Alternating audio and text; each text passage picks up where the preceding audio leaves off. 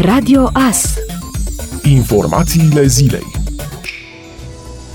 un accident rutier a avut loc miercuri seară în Târnăveni, pe strada 22 decembrie. Un autoturism a părăsit partea carosabilă și a căzut într-un șanț adânc de 3 metri. Șoferul, un bărbat în vârstă de aproximativ 21 de ani, s-a autoevacuat. Din fericire, acesta nu a avut nevoie de îngrijiri medicale. La fața locului au intervenit pompierii militari din cadrul detașamentului Târnăveni. Drumul a fost blocat pe un sens de mers.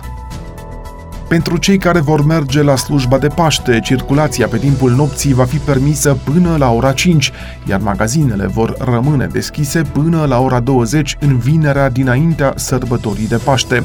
Totodată, stațiunile de peritoral vor fi deschise, respectând toate regulile în vigoare, dar cu capacitate de cazare de maximum 70%, exact așa cum sunt acum stațiunile de la munte. Măsurile vor fi discutate la propunerea premierului Câțu în ședința ședința Comitetului Național pentru Situații de Urgență, în care se va prelungi starea de alertă cu încă o lună.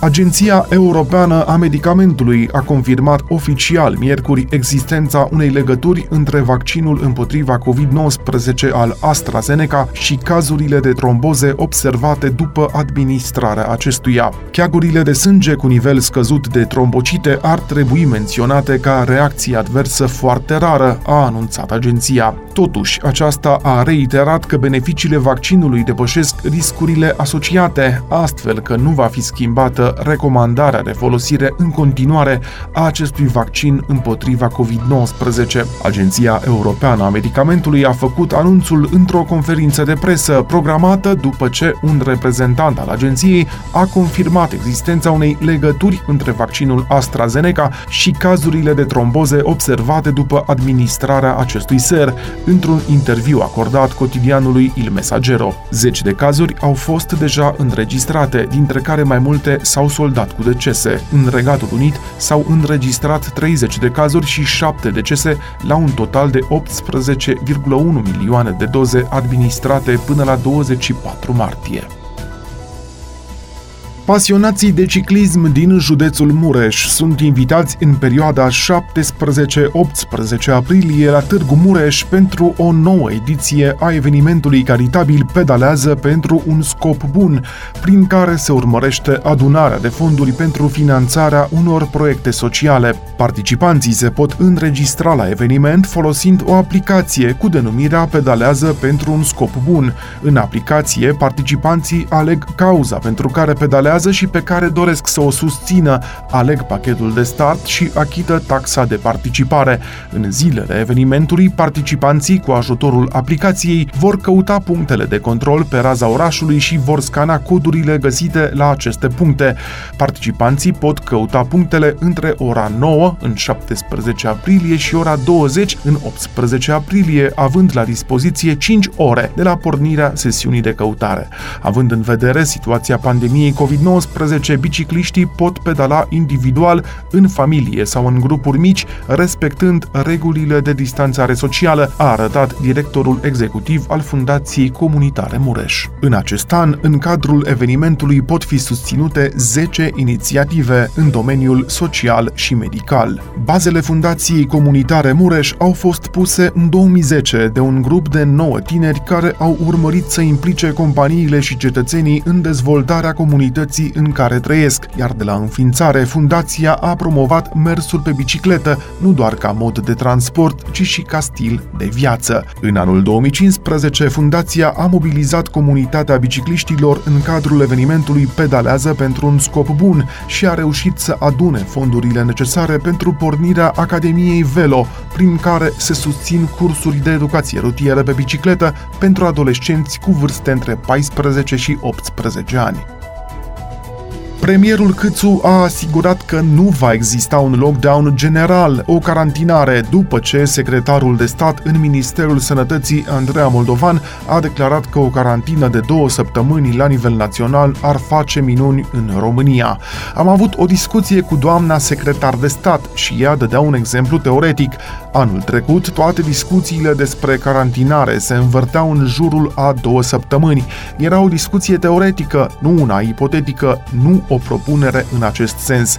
Nu luăm în calcul o carantinare. M-am opus din primul moment. Am spus că nu va exista un lockdown general. O carantinare merge în direcția unei relaxări, dar cu o singură condiție, aceea de a ne vaccina cu toții, a declarat Florin Câțu. Perioada de incubație a virusului este de două săptămâni, ceea ce înseamnă că dacă timp de maximum două săptămâni nu se transmite virusul, el se poate stopa. Două săptămâni de carantină ar face minuni, a spus anterior Andreea Moldovan la DGFM. Ea a arătat că noile restricții valabile în weekend în zonele cu o rată de infectare de peste 4 s-au dovedit eficiente, contribuind la o scădere a numărului de cazuri de COVID-19. Carantina sperie ca termen, însă dacă am fi fiecare dintre noi conștienți să evităm acele aglomerații care ne expun clar la un risc, în primul rând pe noi și în al doilea rând pe cei din jurul nostru, lucrurile ar putea fi mult mai ușor manageriate.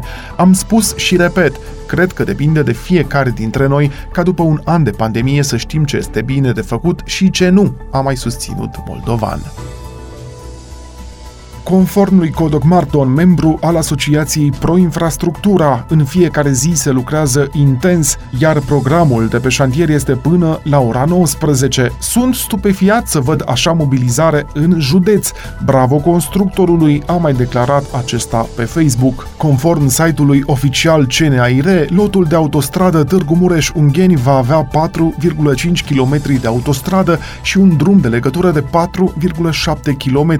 Valoarea investiției se ridică la peste 284 de milioane de lei, iar termenul de execuție este de 18 luni. Compania constructoare oferă o garanție de 60 de luni pentru lotul de autostradă.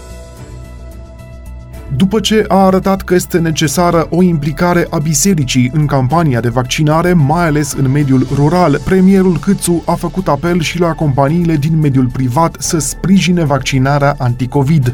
Fac apel la mediul privat și la antreprenori să susțină campania de vaccinare, a declarat Florin Câțu. Acesta a subliniat că vor exista centre de vaccinare pentru companiile mari, precum și faptul că este nevoie de vaccinare pentru relaxarea restricțiilor și relansare economică.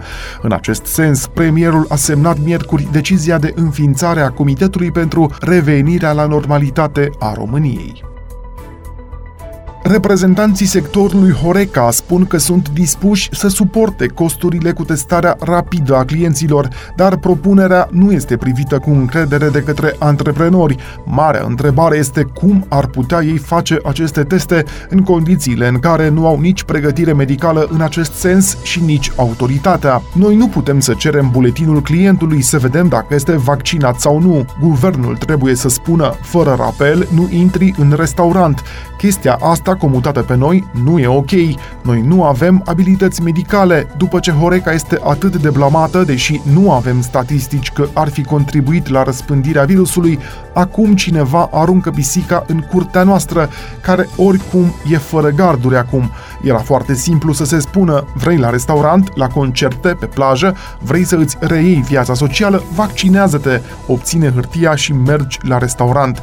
Cine să facă testul ăsta? Poate nu știm să facem aceste teste corect, nu suntem autoritate să putem face asta, noi putem doar să îi primim, a declarat Rad Dumitrescu, antreprenor Horeca. Marți, premierul a avut discuții cu reprezentanții industriei ospitalității cu privire la revenirea la normalitate de la 1 iunie. Restaurantele ar urma să funcționeze la interior la o capacitate de cel mult 50%, iar reprezentanții sectorului Horeca spun că sunt dispuși să suporte costurile cu testarea rapidă a clienților.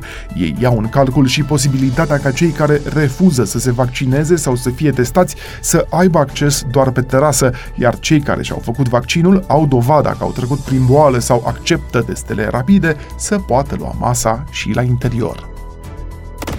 Ascultați Radio Astărnăveni